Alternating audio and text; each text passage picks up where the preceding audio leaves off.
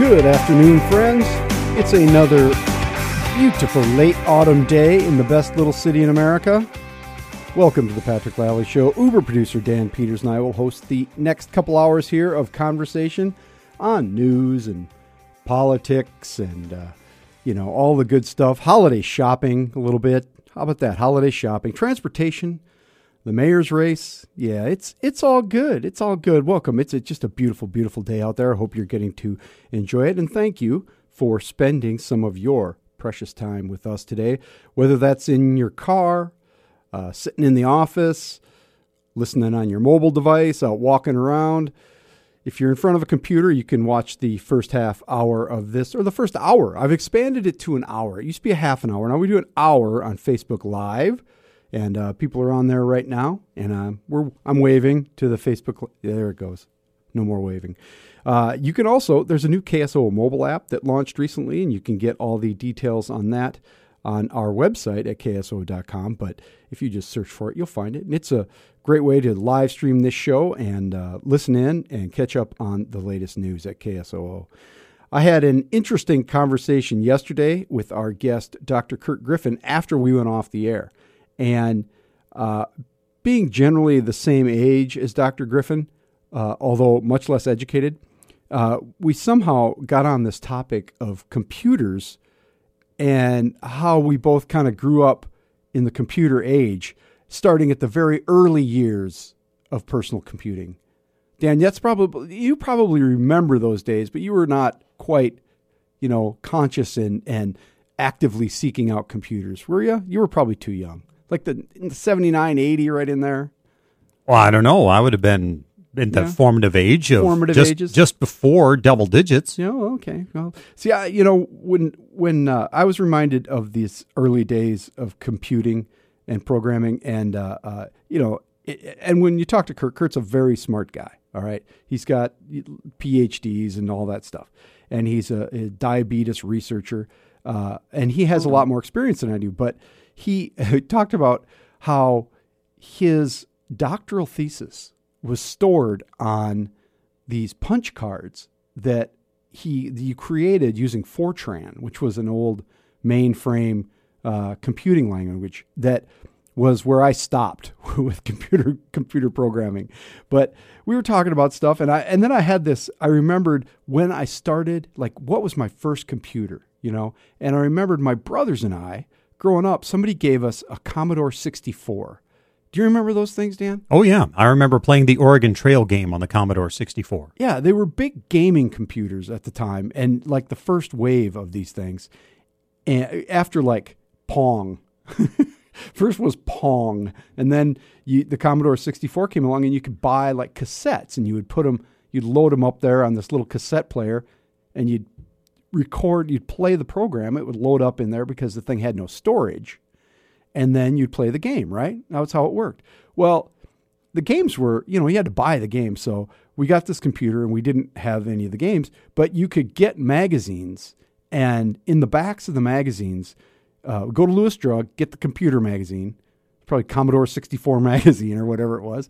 And there'd be these little games in the back, and you would have to type in the programs, the coding, and then you'd get all done. And you know, we were kids, so you get all done, take you hours just to type it in, and then you'd you know type in run, enter, and you'd just be waiting there, and and it'd start loading, and then error, error.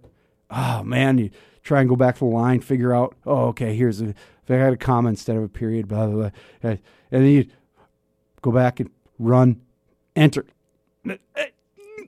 and you do this for like hours. Just so that you could in the end like run away from a dinosaur or like shoot arrows at a at a dragon or something. They were very rudimentary but it reminded me of those early early days of computing. And now you know i hang out with my uh, nephews and the kids and such and you know they're they've got amazing amazing games on uh, an iPad or a Kindle Fire or whatever. I'm just I'm blown away. But I think I think there was value in having to learn how to program those things. It, it teaches you something about logic or something. I'm not even exactly sure what it is, but and also the exactness of being able to type in everything correctly. Because if you've got one character out of line, it that ain't gonna run. yeah, it was great fun, and it was fun. Remember, I wonder if anybody still got those Commodore 64s. If you could find them like on the internets or something, you know.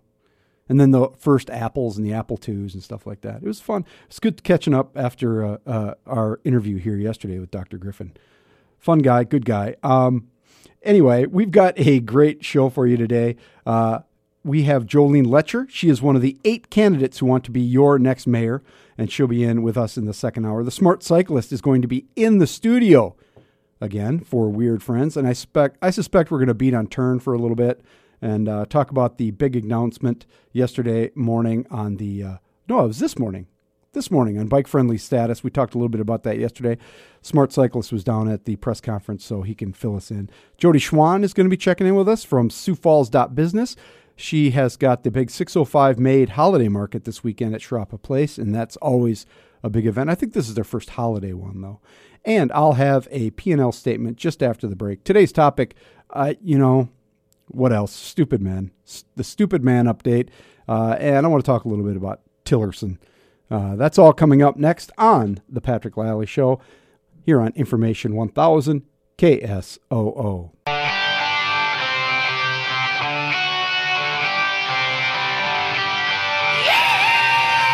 316 on The Patrick Lally Show.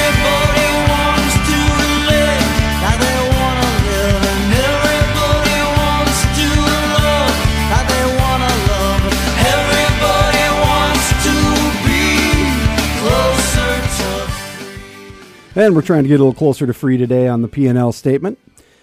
This is the time of day when I like to look through the news and see what's going on and sort of had a, have a conversation about the news of the day and how it affects us here in the best little city in America. And uh, first thing I want to do before we get into what is clearly the news of the day, which is more stupid men.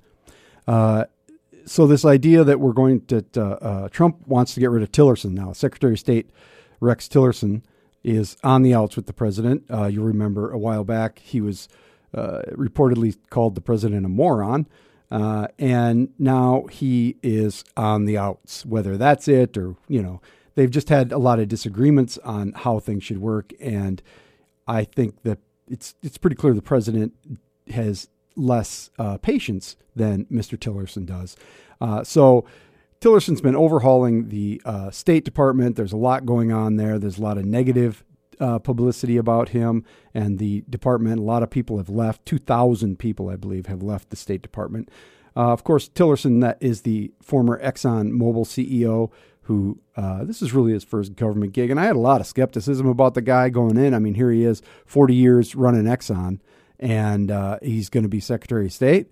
But, you know, it's, it's, um, he turned out to be a pretty decent guy, I think. Uh, pretty calm, um, just very uh, uh, you know level headed. It seemed, and I, it seemed to be a, a, steady and reasonable human being, which is what you need to be as Secretary of State. Very very patient. Um, the fact that he ran afoul of the president on uh, issues of foreign policy probably speaks more to his character than anything. Um, you know, I think they they were dead disputed on uh, North Korea and uh, whether or not diplomacy can work there, and just some of the uh, probably less than aggressive uh, tactics of a uh, a diplomat um, don't work too well with the president. And then there's the rumor, or the reporting is that uh, uh, he would be replaced by CIA Director Mark. I'm sorry, Mike Pompeo. Um, Pompeo, I think it is Pompeo, and he's currently running the CIA. And now then it would be who's going to run the CIA, and there's conversation about that it would be Senator Tom Cotton of Arkansas, which then opens up a seat in Arkansas, which would get uh, appointed by the governor of Arkansas, but only through the 2018 election, which would put another Republican uh, in in play for the election. And so there's a lot of balls in the air on that. We'll see, but it's it's pretty clear that Tillerson is on the way out. That he's just trying to get through the year. Uh, you know, and that's probably not enough time, but that's the way it goes. You serve at the pleasure of the president, after all. That's the way it works. Um, but let's get into the stupid man update for the day, shall we? Uh, okay. So, starting with Texas Representative, uh, uh, I can't remember, Joe Barton. Texas Representative Joe Barton, the most senior member of Congress from Texas, says that he won't seek reelection next year after a nude photo circulated of him online and uh, a, a, Republican activist revealed messages of a sexual nature from him. So uh, Barton, 68, he had apologized for the photo, and uh, but he refused calls to resign or not seek reelection. He suggested he could be the victim of online exploitation, and then a week later. Uh, Tea Party organizer Kelly Cannon came forward with Facebook Messenger exchanges from 2012 when Barton asked if she was wearing panties and made other sexual references. He uh, Cannon said Barton hadn't apologized and she hadn't asked him to, but she also called on him to resign to avoid an electoral feeding frenzy among Democrats. So that's one. Uh, you got your uh, Matt Lauer follow up. He said Thursday that he's repairing the damage that he has caused, uh, repairing the damage that he caused is now his full time job. That's because he doesn't have a job. Uh, his first response to his firing was read by his former co host Savannah Guthrie on the show where he had worked since 1994. Um, he said, I regret that my shame is now shared by the people I cherish dearly. Repairing the damage will not will take a lot of time and soul searching, and I'm committed to beginning that effort. It is now my full time job. So, yeah, Matt's, uh, you know, he's not he's not coming back from that. Uh, Nancy Pelosi kind of sw- turned, did a 180 on uh, Conyers uh, this weekend. She was not calling his for his rex- resignation. Today, she did. Uh, the top Democrat in the House on Thursday called on Michigan Representative John Conyers to resign in the face of multiple accusations of sexual misconduct. Conyers' lawyer swiftly rejected the request, saying Nancy Pelosi, quote, sure as hell won't be the one to tell Congressman to leave.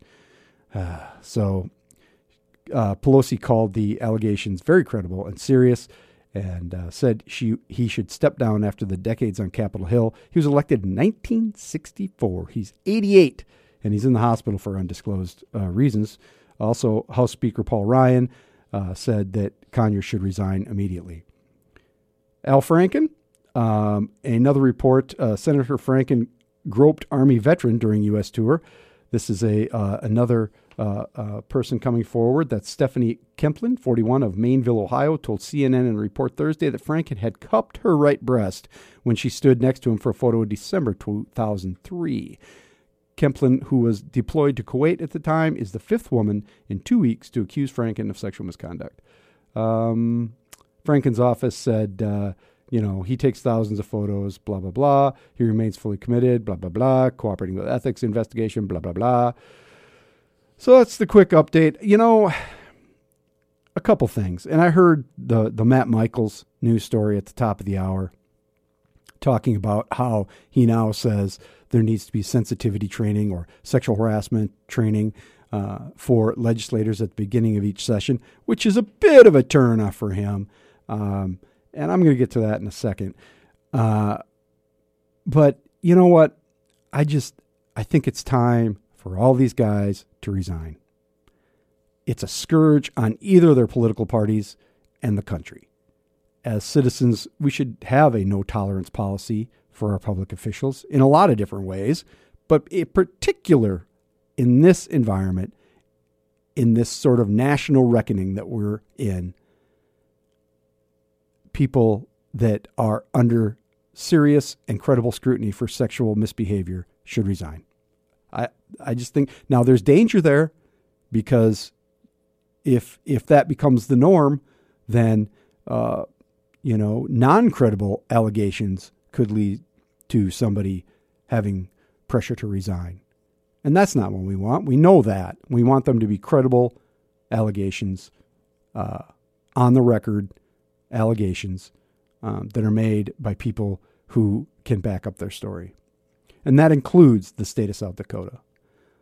The degree to which top officials in this state have sloughed off these allegations of misbehavior in Pierre and the degree to which they discounted the accusations at the time, speaks to the problem that we face here, not just with sexual harassment, but in the application of power and the responsibility with which they have been entrusted. And I think that's the key point. Um, Attorney General Marty Jackley said the other day with regard to the Gene Abdallah allegations, which Mr. Abdallah, a former legislator who is up for a seat on the Board of Pardons and Paroles at Mr. Jackley's appointment, he said, you know, Gene denies the allegation, you know, so there's nothing, to, you know, it would be serious if it was true, but he says it didn't happen, so I'm good. Um, that seems particularly dismissive to me, given that he is also a law enforcement officer as AG. While asking a woman to watch her pee, as Mr. Abdallah is alleged to have done, isn't a crime, all right? It's just stupid and bad behavior. The AG should know that people lie when confronted with bad behavior. And the degree to which Jackley even asked Abdallah if it was true isn't immediately apparent. Dismissing the accuser seems short sighted at best, and purposely blind and turning a blind eye at worst. So to Conyers, Franken, Barton, Roy Moore, and any of the state or local officials to which credible accusations are attached, resign, go away. You're no longer fit to serve. Of course, that all raises obvious questions about the president and the comments caught on tape, which he is now trying to cast doubt upon, saying it wasn't him. The president needs to address those comments and his own behavior if there's any hope of moving forward, maturing as a society. If a U.S. senator can be taken down by groping and bad behavior, so can a president. And Matt Michels, as the lieutenant governor, who at one point said, There is no culture of bad behavior in Pierre any more than there is anywhere else. Saying there now needs to be sensitivity training, and when he was speaker, he did all these things. Why wasn't he saying that before?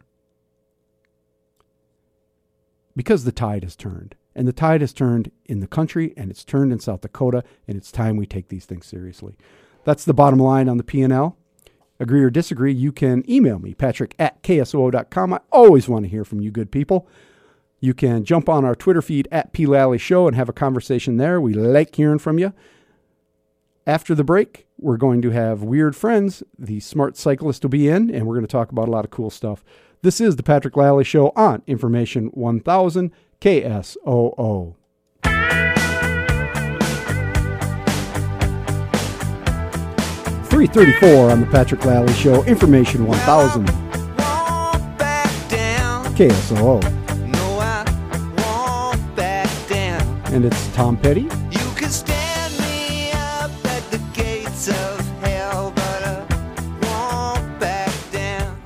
For our next guest, uh, who won't back down from uh, pursuing the uh, a better life for people of Sioux Falls through uh, any form of transportation they choose to use. It's the Smart Cyclist in studio today. In studio, Mr. Smart Cyclist. Thanks for being here for Weird Friends.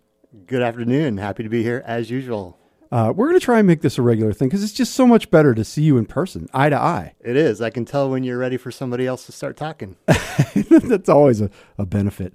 So, uh, a couple things. All right, let's get into it. Yeah. All right. First of all, uh, Jeff Turn, over at ESPN 99.1. I've been talking about this for a while, right? Yes. So we've been in this Twitter war and SmackDown. Yes. He's at, uh, by the way, at P. Lally Show on Twitter is my handle here on the show. And uh, Turns is, uh, I think it's at J, I think it's at JT ESPN 99.1. Okay. So that's out there. Yes. And uh, he was making fun of me for having mittens on my bike, so to speak, uh, which are actually specially designed bar mitts that keep your hands warm when it's chilly out. Okay. Yes. He's making fun of me, which is fine. I'm a big boy. I can take it, right? And but then I was able to bring the wrath of the cycling community down upon him. yes. Of which you were one. Sure, I'll play that game. Yes. Once in a while. And and you were you're you're a reasonable human being. So I am. Others are not. Right. So um, I you know I think you challenged uh, Jeff and I to go have lunch, but I think what we should do is all go take a little ride together. Yes, that would be fun. I don't know if Jeff actually owns a bike, uh, but I'm going to find out. Well, I would guess that we could find one for him somehow, some way. A properly fitted, Yes. high quality bicycle machine. Yes. Uh, that's what we got to do. But and I, I had Sam Trebilcock on the show yesterday. Yes. and uh, talking about the uh, friendly uh, uh, bike friendly cities thing, which we're going to get to in a minute. But uh, I asked him this question, which is uh, the answer to Mr. Turn's uh, suggestion. I put it in very reasonable terms that bikes should not be able to be on roads where cars are. That it just shouldn't happen.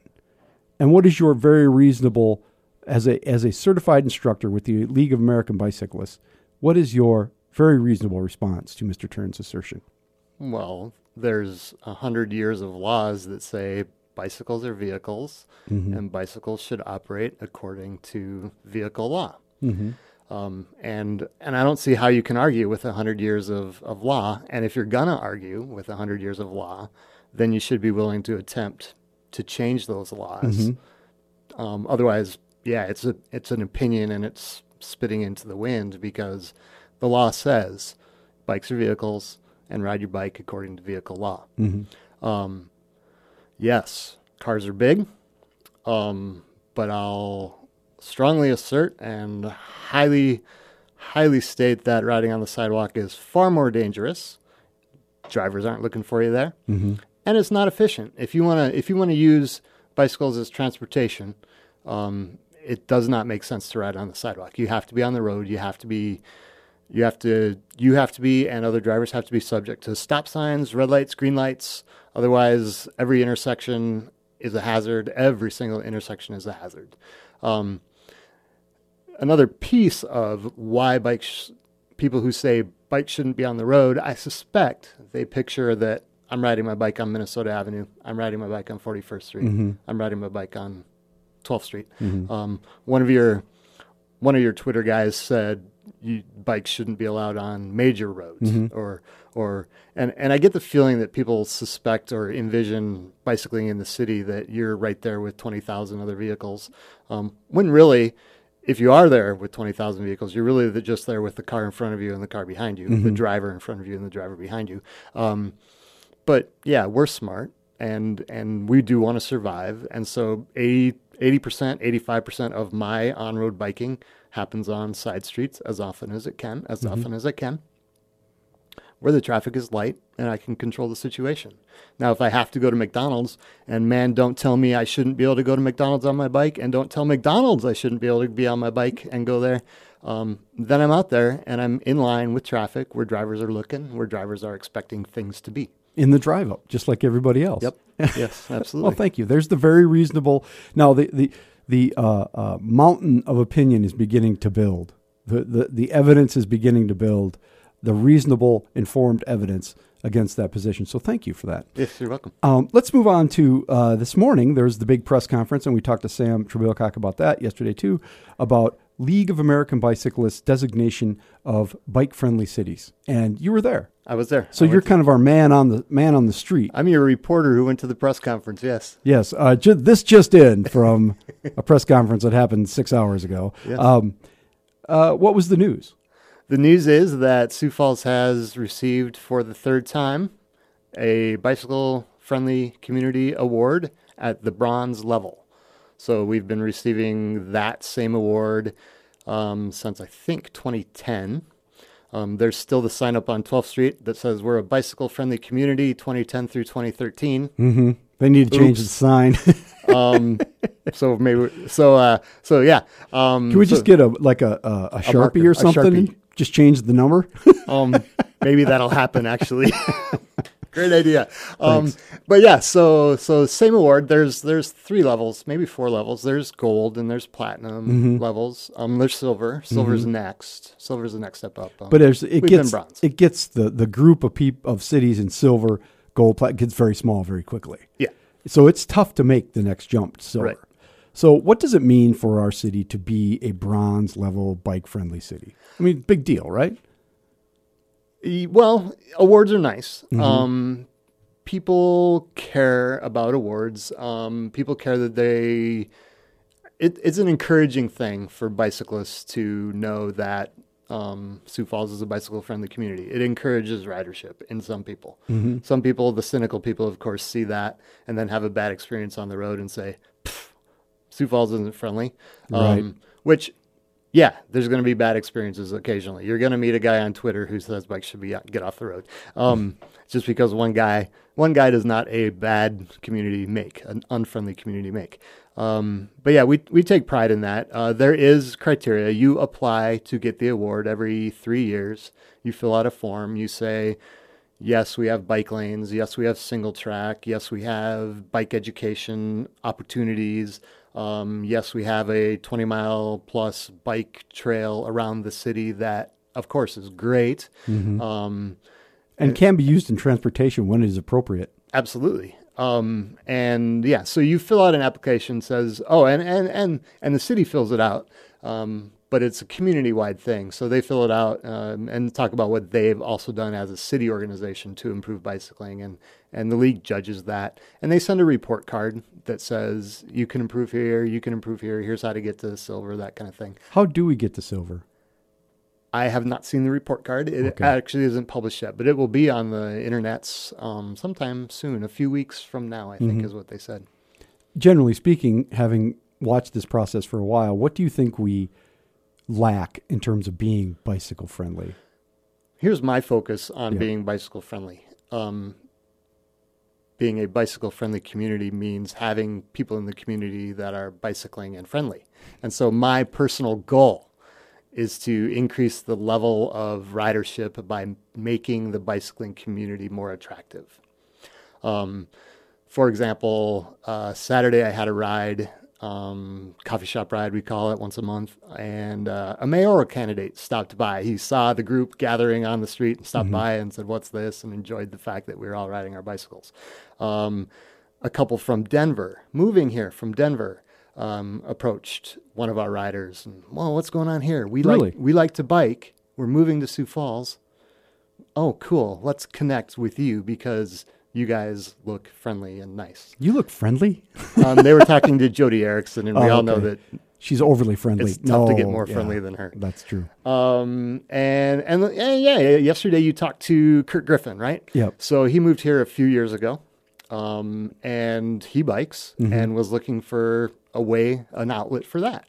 And what do you know? So he found us. He's been riding with us, and all of a sudden, it, we discover, we start to discover that we're riding with the guy who's doing Yeah. some of the best work in the country to fight diabetes. We had no idea. yeah, I, I when I first met Kurt, I had no idea. I bet you I knew him for a year before it that that he even worked for Sanford. And then I'm like, wait a minute, yeah. what do you do? Oh, I'm a diabetes researcher. Wait a minute, he's like the top diabetes researcher. right. So he and I, he and I took the hour ride drive to Brookings once to teach a safe cycling class there. He's also a league certified instructor, and I decided like a couple days before that ride, I was like, okay, I'm gonna pin him down and get him to tell me that he is that guy. and indeed, he is that guy. And so, so, so building it. So even if like people in Sioux Falls are never going to buy in because they think it's cold, or like Jeff, John, Jeff, Jeff. um, wants to be comfortable, fine, go ahead and be that. But when people from Denver who ride move here, we're going to get them. And when people, when Kirk Griffin moves here, we're going to get them, and we're going to build the community that way because it's a vibrant thing. There's so much going on, so much fun. Um, parade of lights, forty people, that forty riders there in lights. The community sees that. They see a vibrant community. Hey, maybe I want to be a part of that. I mean, there's a place for everybody in that. Um, and and so, yeah, that's my goal is to encourage that kind of thing. Um, and I'm stepping in. I'm president elect now of the Falls Area Bicyclists. I'm looking forward to working with the team there to to see what we can do um, to improve that. Yeah, and continue that energy. Well, that's that's the question I wanted answered, smart cyclist, and I I appreciate that. Your real name, of course, and we're okay to use your real name, right? Yes, Michael absolutely. Christensen, who of who is the smart cyclist, the new president of FAB, uh, beginning next year, first of the year, and uh, a uh, League of American Bicyclists certified instructor, uh, and you know, just you know, a friendly guy, a friendly guy. So that's Man. what we're friendly people. Yes, and friendly is the middle name of the bicycle friendly community. There you go, uh, Michael. Thanks for for stopping by, and Always happy to be here. don't don't look turn in the eye when you leave. Okay, just Okay, just, just straight, straight ahead. ahead. Don't Okay.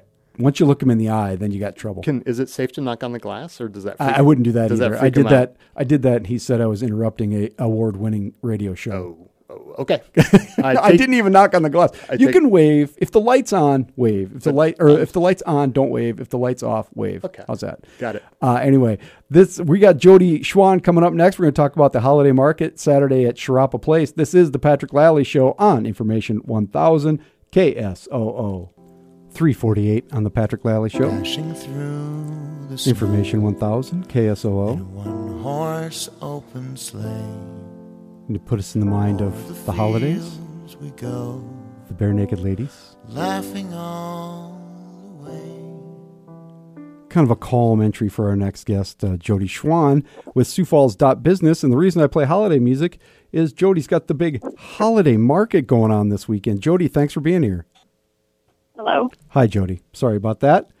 Okay, no, never mind. Hey, that woke me up. I was really mellowed out. with the Christmas carol, and then it's like, well, forget that. Here we are. It was it was going to be it was going to be a very short segment. okay. Um, anyway, yeah, great lead-in um, to the 605 Main Holiday Market.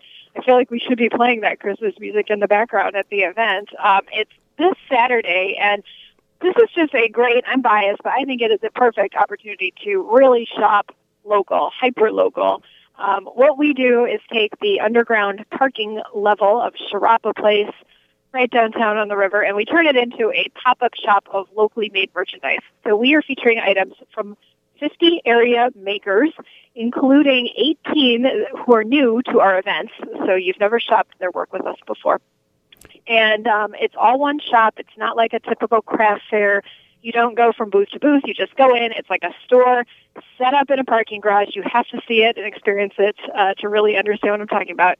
You check out one time and you're good to go. So um, we are just excited, first of all, to tell the stories of these local makers. If you head over to our site, www.siouxfalls.business, you can read about several of them already. Um, all kinds of different products, everything from locally made honey and honey associated products to decorative signs to yard games to handmade pet collars. We literally have it all and uh, are excited to give these makers a really nice opportunity to sell their work. So it's a free event. Uh, we want to thank the First National Bank uh, in Sioux Falls for sponsoring it for us Mhm. and uh, I want to recognize our, our partnership with the handmade business Natty Gnome, celebrating its first year in business over in Hartford. They help us organize the Oh. event. Nat, so, Natty Gnome. Natty Gnome. Natty Gnome.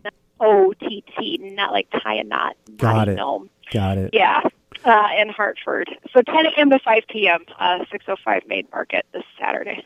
Well, that sounds exciting. It's going to be very festive. Uh, it, it should be beautiful weather, which, you know, is nice for you, but not. It doesn't have that holiday feel yet, though. You could use a You little snow, a little light snow, or something like that. Uh, I'll take it. In typical South Dakota fashion, we held our spring market earlier this year, May Yep. 1st, and we had snow that day in the morning. so, you know what? I'll take a dry December 2nd any day. And because it is a Saturday, um, yeah, we've taken over the parking garage, but there is tons of parking right there at Cherapa Place, so that should not be a problem either. Although, like you said, it's going to be a beautiful day to walk. Hopefully, you'll come visit us, you'll do some shopping, and then you'll stick around and check out everything else there is to do downtown because Yeah. uh, those local stores have great options too. It's going to be a big shopping day. You can feel it. Uh, I think so. The other thing you guys do down there, as you say, it's a it's a parking garage, but it's it's sort of transformed. You know, Yeah. it it has a real great sort of market feel to it. That's when you've done that before. Yeah. Yeah, um, you know the whole uh, maker movement has a lot to do with upcycling and repurposing. So, Mhm. so we're repurposing a parking garage, and yes, we we string Christmas lights all over the garage, and and we do some decorating, and the merchandise itself helps us decorate. There's plenty of holiday themed merchandise, but there's a lot of, of general merchandise too, and it's just a good time. Um, everybody seems to be in a good mood when they go. We've got some food options. We're going to have Breadico down there. I know you're a fan of theirs, so Huge. Breadico will be there. Ode is going to join us. Of course, they're upstairs at Cherapa, but they're coming downstairs with some lunch options as well as some beer and beer and wine. I'm told for the first time at the market uh, for sale downstairs. So. You know, Sounds that'll fun. help the go by even quicker. Yeah, it'll be a good time. Outstanding, Jody. Yeah. Uh, the details again, time and place. You bet. Um, 10 a.m. to 5 p.m. It's a free event this Saturday at Cherapa Place. Outstanding, Jody. Thanks for being with us today, and we'll talk to you again real soon. Thanks, Patrick. This is the Patrick Lally Show on Information 1000 KSOO. 356 on the Patrick Lally Show. Information 1000 KSOO. Creedence Clearwater Revival. Fortunate Son.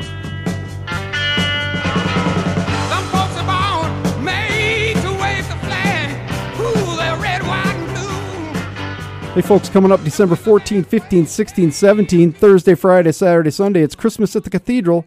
That's at the Cathedral of St. Joseph. All four nights at 7.30 p.m., plus a 1 p.m. performance on Saturday and a 2 p.m. performance on Sunday. Proceeds benefit the Bishop Dudley House, which is a homeless shelter for folks downtown, and the Cathedral of St. Joseph ongoing care and maintenance endowments. It's good cause. It's uh, always a very, very popular uh, event every year.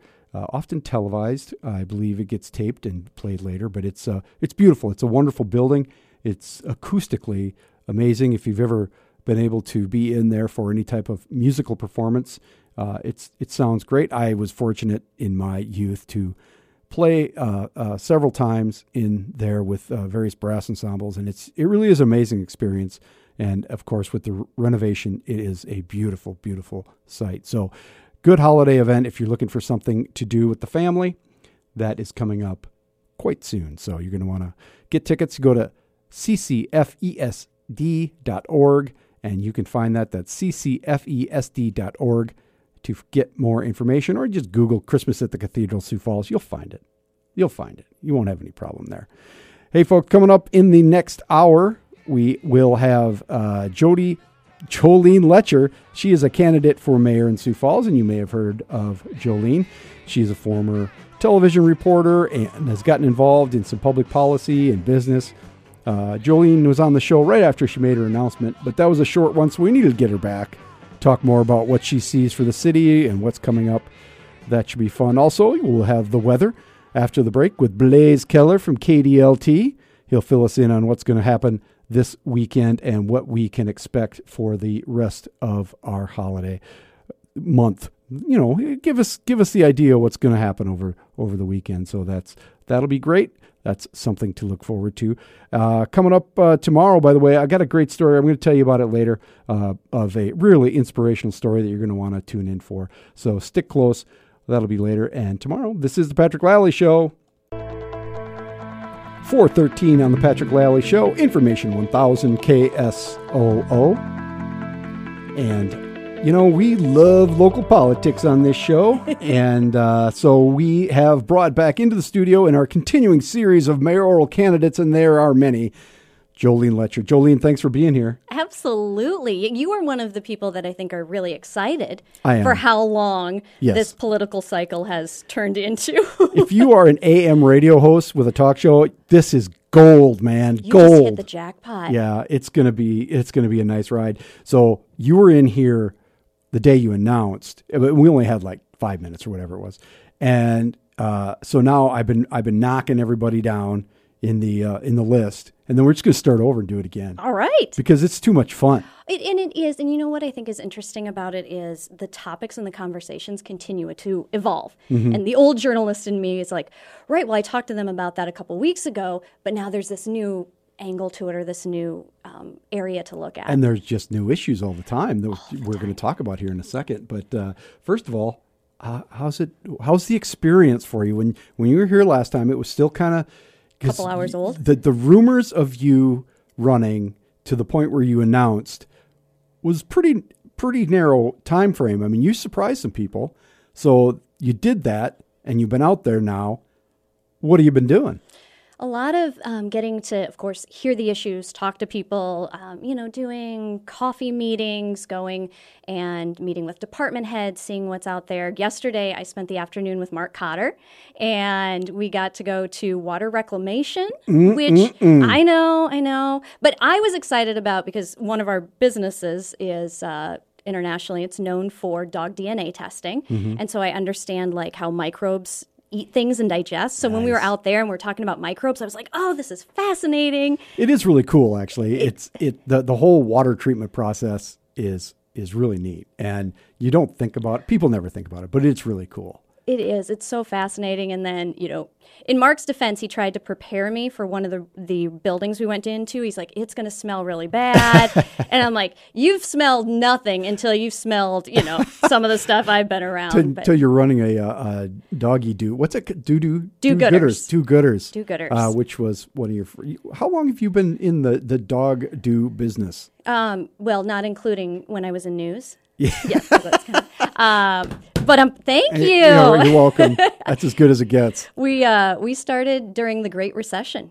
Oh wow. and which you know at the time um, we were looking for a way to make some extra money and we knew that in our hearts we wanted to be entrepreneurs and i say we because it was a joint venture with myself and my husband and so we said well you got to do what Who has a name, by the way? he does have a name nate burdine There you go. yes um, or future first lady man taken to Yeah. and we just said you have to do what pil- people are not willing to do Mm-hmm. and we said people aren't willing to pick up their own dog poop and so it was the great recession and we cleared out the last $300 in our savings account we took an old daylight donuts bucket that they had thrown away Hmm. and we started scooping poop and that's evolved now here more than 10 years later to we're in six states and we do dog dna testing as well and we're the what do you do with dog DNA testing? what do you do?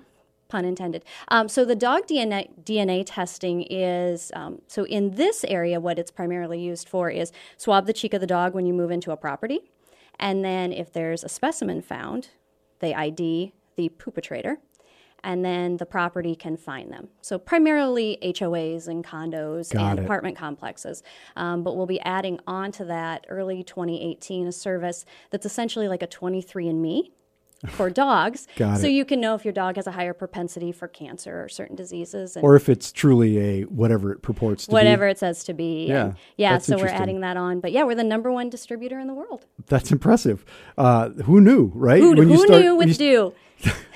It's constant, isn't it? It's It just a constant series of puns with you. Um, no. Uh, so you've been out talking to people, I have. and it's that's a full time job, right? It is. What do you hear from people in terms of what they're really? What, there's things I talk about, Mm-hmm. and that sometimes we think are important, but what is really important to people? You know, one of the things that I hear a lot about, and I think this is one issue that you do bring up, is the issue of traffic and transportation Mm-hmm. needs in this city. And that's one that I'm really excited to be looking at and looking at solutions for is what does public transit look like in this city? Well, let's get right to it because it's on my list, as you know. Yes. Um, what does public transit look like in this city? Well, it doesn't look like what it does today. And, you know, it's, we are currently, I feel like, running a bus system, public transportation, in an, with a system that is more like it's 1968 and not like it's going into 2018. So, some of the ideas that I'm really excited about looking at um, Ford Chariot has a program that it's called, or VIA, where they use microbuses to help service communities that are a little bit smaller. And Who's who's that idea?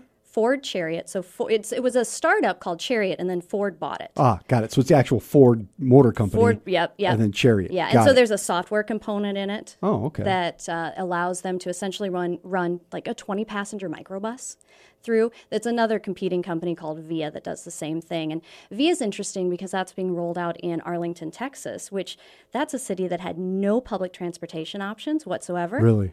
Yeah, and can you? I mean, that's a good sized city. Yeah, and I, if you've ever been to the Metroplex, you know that it's you know twelve lanes of traffic in every. It's a it's a nightmare. it's a nightmare and they didn't have they consistently in that community had voted down bonds for bus systems so they brought in this system called via and it's the same principle in that it is essentially microbusing people.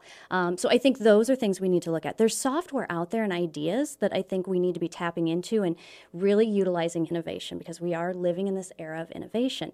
Um, you know do we need to be looking at a system to where maybe what we have the physical buses or the transportation is tiered um, that we don't use the big big ones through the whole city? Um, i live way out on the west side of town.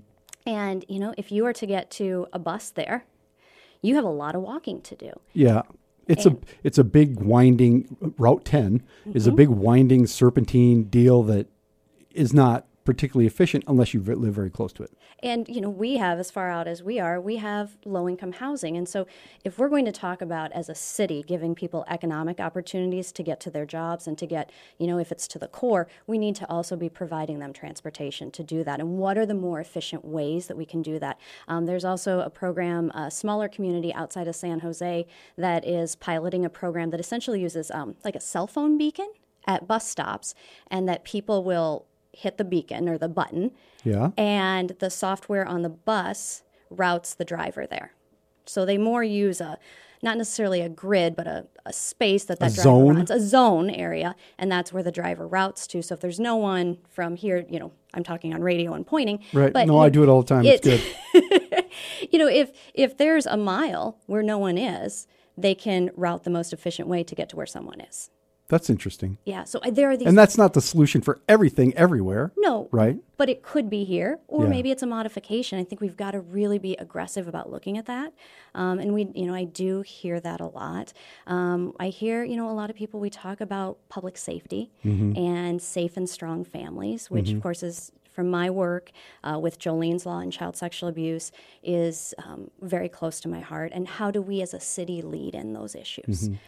We're talking to Jolene Loetscher. She is a candidate for mayor in the upcoming election. Upcoming, I say that, but it's in April. April next year. the, the the flowers will be back before we have this election, but we're we're in for a long haul, which is you know great for me. Um, so uh, I want to touch just back on transportation for just a second, and then we'll get to public safety, and then we'll talk more about other stuff. But why? My understanding and my experience is that transportation is either the number one or among the top couple unmet needs in the city of Sioux Falls, meaning more people say they need help with transportation than anything else. How come that doesn't rise up to something that we actually talk about at a governmental level? I think sometimes that is reflective in what does our, our leadership look like, and that's not to attack. Um, that's simply to say that you know a lot of us have access to a car readily, and so our day to day reality is having a car. Um, and that if you don't live that reality that a lot of people in this community do, where having a car is difficult to do or to figure out, um, it's hard to remember that that is for a lot of people their main issue. And that's one of the things I've been excited about is getting out and talking to so many different people. And there is a feeling sometimes, I think, in government as a whole, and especially in the day and age that we live, that government doesn't hear the people. Do you, you know, one of the amazing things that I've learned in the past, I don't know, whatever years, is that how many people actually use the taxi service, and God bless taxi drivers, okay, and this is nothing against them, to get to school and get to work on a daily basis to the point where uh, uh, the gentleman from Metro Taxi who was in here the other day, um, his name escapes me, I'm sorry, he's probably listening. This is that he's giving people like bulk rate for you know five days to go to work or to school or what have you.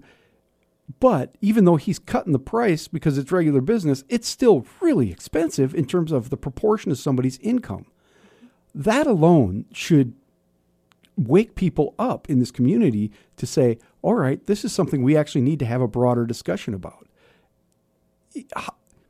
I know you say it's about leadership, but how are you going to get that into the broader public consciousness? I think it's you have to have a leader that's willing to speak about it and talk about it and make it part of their agenda. But but also, Patrick, I think what's important is I don't believe that when we look at issues the city's facing, that we look at them in silos or standalone issues. So if, if we say this category here is an issue with transportation and public transportation, that is not a standalone issue when you look at the economics that it feeds and it drives. When you look at the health and well being of the city, if someone can't get to a doctor's appointment, mm-hmm. what is the economic impact if they then can't go to work? They're problems that live within each other. And, you know, from my legislative experience and the work we've done with Jolene's Law, mm-hmm. one of the things we were very proactive with is when we look at problems, when we go to find the solutions, we don't just bandage it, we look for a, a treatment for a cure. And I think that's where, too, you get between a difference in what I would consider a politician's repair for something or a band aid and a public servant's. It's going to cost money, right? It's going to cost money. And so, if we are going to talk about a band aid, you got to rip the band aid off. Um, but what is the economic impact long term in those things? And you know, our public transportation right system right now, it, it's not making money. No, Um, and so they don't make money. They And don't make money, and they're not made to make money. Right. That's not why it's there. It's a it's a it's infrastructure like roads or uh, sewer or transportation is infrastructure just like anything else. So, ah, I just got I just got a note. This just in my earpiece from uh, Uber producer Dan Peters, John Hodgson. I, why can't I remember that name? John Hodgson of Metro Cab. He was in here the other day and we were talking about this, and and uh, of course John's involved in some other issues. So sorry about that, John. No, Uh, we- shout out to John. There you go. Um, and it's a nice segue. We are going to come right back and talk about other issues other than transportation uh, after this break in the news. This is the Patrick Lally Show on Information 1000 KSOO. 433 on the Patrick Lally Show, Information 1000 KSOO. And we are continuing our conversation here with Jolene Loetscher. She is a candidate for mayor of your city of Sioux Falls. Jolene, did I, I did I use did I said that right? Didn't I? yeah, you said it Oh, right. gosh, yeah. a- why did I look a- like you? No, you did. Had a little panic on your face. oh no, I was going to say, good. and the city of opportunity. The city of opportunity there. Yes. Thank you very much. You know, sometimes when you talk, like especially, uh, you know, I've not been in this business so long. Everybody knows that. And sometimes I'm talking and I'm wondering, did I what what did I just say? so when they had that look on your face, I thought I had screwed up your name. no, called you you had not. else. No, Wow. you are you are all good. Wouldn't be the first time it happened. Um, let's talk about uh, the parking ramp. Yep. The the private partner, private public partnership downtown to build a fifty million dollar multi-use parking ramp, hotel, and retail space uh, on the block and 10th Street there, just off Phillips. Um, there's been some criticism about the cost of the parking ramp to the city, which out of 50 million is roughly 20. Um, do you think it's too expensive? You know, I I didn't see the other RFPs or the, you know the other proposals or options that came through. Initially, does it feel too expensive, especially as a taxpayer when we're talking about a city where you know our sales tax revenue is, is pretty much flatlining? It it feels like a lot, but also knowing um, that you know initially when those price per parking spot numbers came out and that it was double what the average was, and uh, Councillor Neitzert went through and he did did all of his amazing calculations that that he does, um, and you could see kind of the reasoning behind it. I think what it does is it definitely it puts a stake in the ground for future development down there, and I think it continues to encourage growth in our downtown which is really good. What I really like about it too is it is that public private partnership. And those are the things that move cities forward in this day and age. Um, those are the things that I think we're going to have to continue to do as a city. Um, these you know, 3P projects, as they call them. It's one of the things that I think is crucial for us as we look at building out an entertainment district and that area around the Denny Sanford Premier Center is those have to be public private partnerships to make those move forward public, of course, being the first part of that, and always knowing that the public's money should be spent in public. And that, that for me is so important, especially when we talk about transparency and, you know, it's our money. Mm-hmm. So let's know where it's going. Do you think we should know more about this deal than we do now? I think, you know, when it comes to, there's been that discussion, right, of RFP selection committees and, and those and this was an RFQ, which is a little different, but the, the RFP, but broadly speaking, the RFP is uh, essentially um, it's it's closed until it's announced who it is. Um, but this was an RFQ. Do first of all let let's talk about the RFQ first, which is a little different, and this private partner because this is a we've never done this on this scale before. Should we know more about who is involved in this deal if in fact we are a partner with them with public money? And I, I just want to clarify on what you're asking there is you do we need to know who the investors Yeah, are yeah, in the project? absolutely. Yeah. Who's involved? I think there's no reason we shouldn't know. Okay. Um, I think that you know it's our partnership with them, and you know we have to be an open government for people to feel like it works.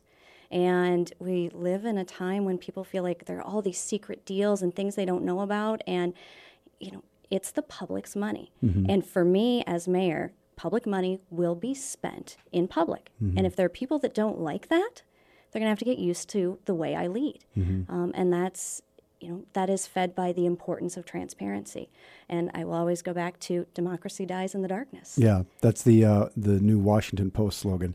Um, the uh, would do we need a change in ordinance to do these? Do we need to just go back and look at the ordinances and say this is what needs to be open and when? I think so. And you and I come from a background where, you know, sunshine is good. Mm-hmm. And when we know what's happening, that fuels better ideas mm-hmm. and better belief in the ideas brought forward, right? And that if, if people don't know who's involved, they have a right to question it. Mm-hmm. Right or wrong, right? Who, whoever may or may not be involved in something, if people question it, then they question the integrity. And if they question the integrity, what follows? A lack of trust in the system. And we have to ingrain trust in that. And that is done through a foundation of transparency. And so if we need to, as a city, go back and look at these ordinances and say, here, here are the things we need to revise and change so that we are leading in a way that the public can see what's happening, then yeah, we need to do it. The culture right now uh, has been to not give up information. The parking space calculation is a perfect example where Joe Sneve, for the Argus Leader who wrote that story that was so criticized, asked for the information, was not given it. If the city hall would have just given him the information, it would have been a completely different story. They knew it, they chose not to give it to him. Uh, how do you change that culture? I mean, that's a cultural problem there. That's not a legal problem. Uh, do we need to change the laws because the culture has gotten so bad? Is that the problem? I, I think we have to, you know, as an administration, not look at, first of all, not look at the fourth estate, not look at journalists as our enemy, but to look at them as a partnership, as a way to Let's not go too far. yeah, I know, I know, blur that line there. But I guess you know my, my point, Patrick, being is that when you when you hide things, my belief is when you hide things from reporters and journalists, or you you make the process difficult, you're really making it difficult for the people, mm-hmm. and they they don't deserve that. Uh, switching topics briefly, we're here with. Uh, now, see, I'm uh, now I'm. I got you to- paranoid, I know, and I I paused there. Jolene. Jolene Loetscher, candidate for mayor, former TV reporter, uh, current business person, and uh, advocate for children of victims of child sexual abuse. Um, that's that's your title now. It's it's a long one. Let's talk about poverty in the community. Um, the Sioux Falls School District uh, statistics are pretty stark on this issue, and I think demonstrate that we have areas of our community who are much poorer mm-hmm. than other areas of our community, and we have created a segregated community of rich and poor.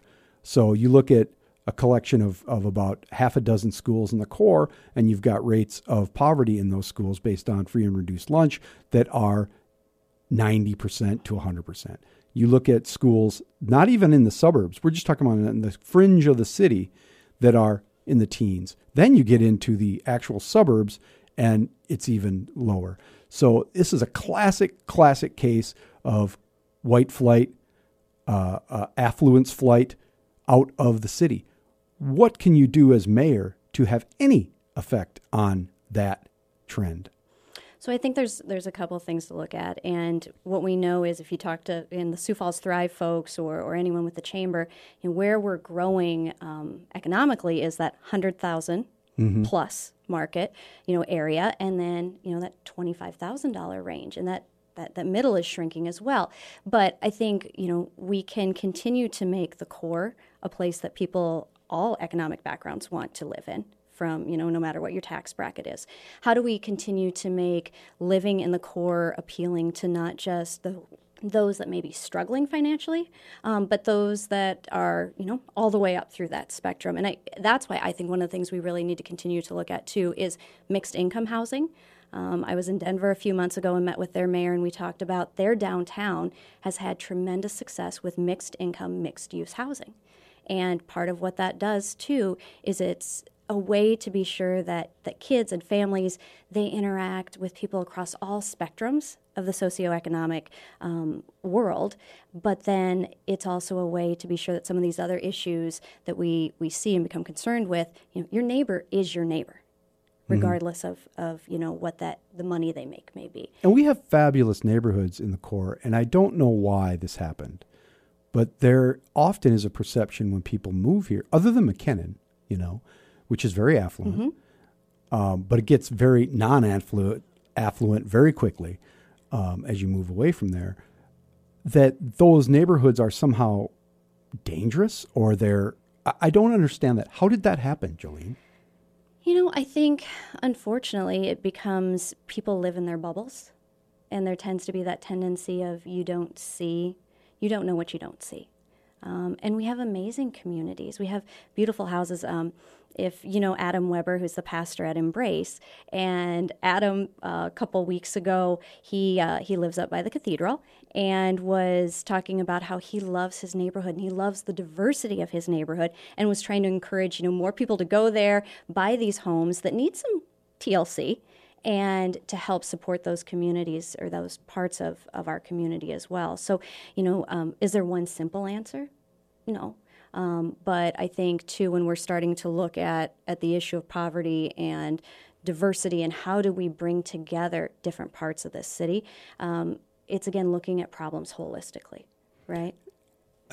This, uh, just answer this quickly. Yes. we have lived under a concept in this city that to just go out, out, out, and it's been very profitable for the developers. Um, there's no question about that. There have been a lot of good jobs associated with that. There's in the trades. There's no question about that, and that has been an economic model just here, but not just here, but across the country. What would you change in city policy mm-hmm. to encourage redevelopment or more development in town and better use of the land as we start to move out? We seem to just keep doing the same thing over and over and over, and it causes a lot of problems. What policies can you change in City Hall to encourage some other type of growth and redevelopment? Well, you know, I think part of that is going back to this idea of, you know, if we look at mixed income housing, um, uh, mixed use, mixed income housing, those are things that I think from a city hall perspective we can champion. Um, we can, uh, you know, look at it from there's a lot of powerful interests that moneyed interests, you know, and this is not a bad thing. Uh, profit is a high motivator. And how do you stand up against that as the mayor without seeming like you're not pro business or not pro economic growth? Well, I think again we've got to be looking at things holistically, and and that means that you know, and I live on the edge of town. You know, I am on the, the the far west edge of town. That's that's where I live. That's that's where we are. We've been out there for a while, um, but you know, we need to also, from a, a city hall perspective, let's encourage some of these neighborhoods. Um, you know, like McKennan Park, where we've we, we were fortunate that that has been a neighborhood that's really grown. Um, Pettigrew Heights, I think there's been been some work there, but let's continue to be uh, aggressive as a city and as an administration to encourage people getting down there. To from a um, you know, do we need to go in as a as a city as an administration and help bring some of those homes back and encourage people down there? Um, and you know, it is a balancing act of what makes money. I'm a business owner. I understand that right? You you have to also be profitable in that. And so how do you manage the growth on the outskirts where it is cheaper in a lot of ways because you can buy that land, you can hold it and and whatnot. Any any uh, city planner will tell you that growth doesn't pay for itself, though. That it's subsidized by the city. Well, and that's that is the city should help the city grow, right? At the end of the day, th- the city's job is to make all of our lives better and to invest in our well-being and the city's growth as a whole. That is that's what government's role should be, right? To enhance the well-being of the community. We're going to come right back on that note and talk more after this break with Jolene Loetscher. She is a candidate for mayor in the April election. This is the Patrick Lally Show on Information 1000 KSOO. 448 on the Patrick Lally Show, Information 1000 KSOO. And we are talking with Jolene Loetscher. She is a candidate for mayor of Sioux Falls in the April election, one of eight. One of eight. One of eight. Is yes. it uh, hard to punch through the din when there's eight people running? I think when you've got a great message, it makes its way through. I'm I'm proud. I was looking at our numbers. Uh, we've had fifty thousand minutes of content watched just on our Facebook page. Then you also have uh, kind of a series of YouTube uh, ads, essentially. Videos, yeah. Um, are you? Would you call your uh, campaign uh, uh, bare bones? I mean, are you able to raise the kind of money that some of these that some of the other folks who have been doing it for a little longer? You know, Jim Entenman. Well, I'll use him as an example. Jim's been going to run for mayor for a long time. He knows a lot of people. He's been involved in the community forever. He can raise a lot of money. Can you raise money like the top tier guys can? We're working on it, that's for sure. I think um, you know, one of the things that was said to me very early on when I made this decision that stuck with me was uh, someone said, if you can't write yourself a check for $300,000, you better not even do this.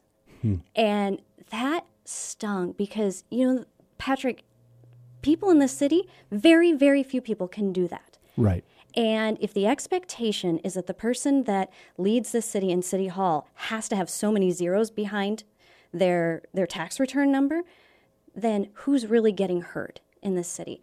And you know, we've been really excited with with the turnout and the fundraising efforts that we've had. We did make this decision to go into this race later than anybody else. When you talk about it being a surprise, that that decision for me, um, it wasn't years in the making. It wasn't even a year in the making, um, and so you know we have we have gone into it knowing that um, there is a diversity of candidates in many different ways, and you know we know that message is resonating in a lot of different ways. And for us, that's also being very smart about how we get that message about about. which is that the YouTube uh, ads um, have been very creative as well. I mean, Thank you. uh, are you you're?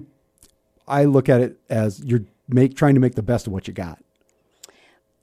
knowing what uh, knowing what I have, um, and you know, one of the businesses we have is an advertising agency. Right. You have is- cameras. I do have cameras. I do. And so, you know, people come to these elections and these campaigns with different resources, right? And and maybe that resource is 100% cash.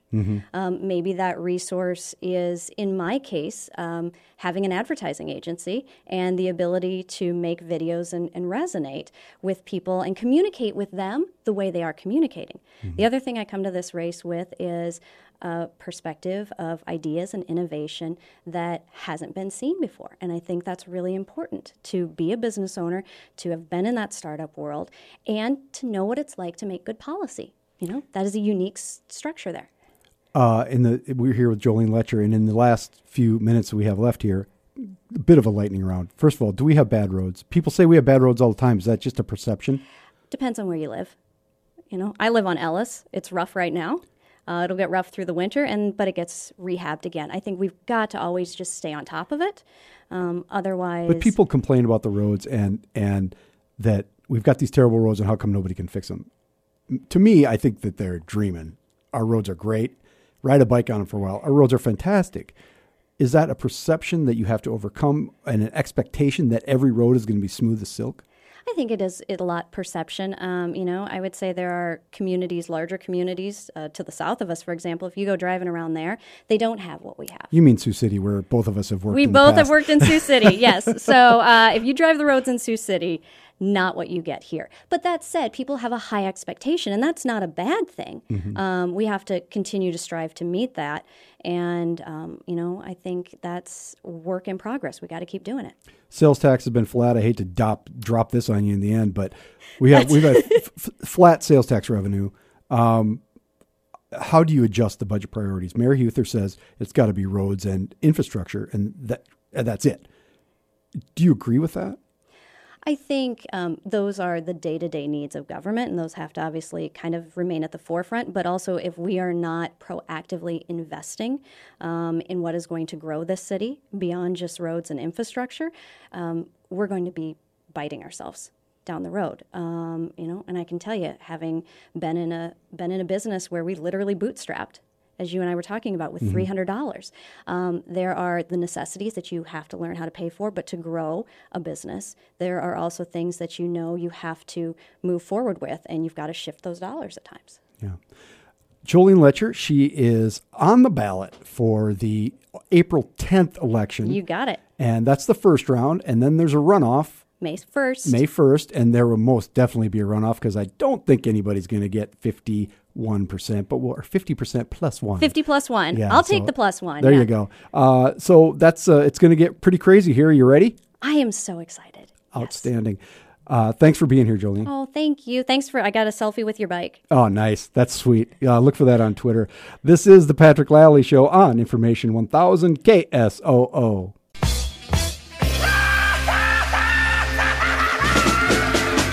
440, 456 on the Patrick Lally Show. Information 1000 KSOO. And uh, want to tell you about Miracle on 41st Street Toy Drive. It's going on right now. Starting tomorrow, actually. December 1st through December 24th, Miracle on 41st Street Toy Drive. Drop off a new toy, cash donation, or item of need at the Children's Inn gift wrapping booth in the Macy's wing of the Empire Mall. Have your gifts wrapped at the booth for a cash donation at the Children's Inn. For a list of items of need, click on our on our website at ksoo.com. Drop off, drop off bins will also be set up at the Washington Pavilion during the Tonic Sol-fa holiday concerts December 1st and 2nd. A special thanks to Great Plains Dental, Great Western Bank, and Xcel Energy for helping sponsor this year's event.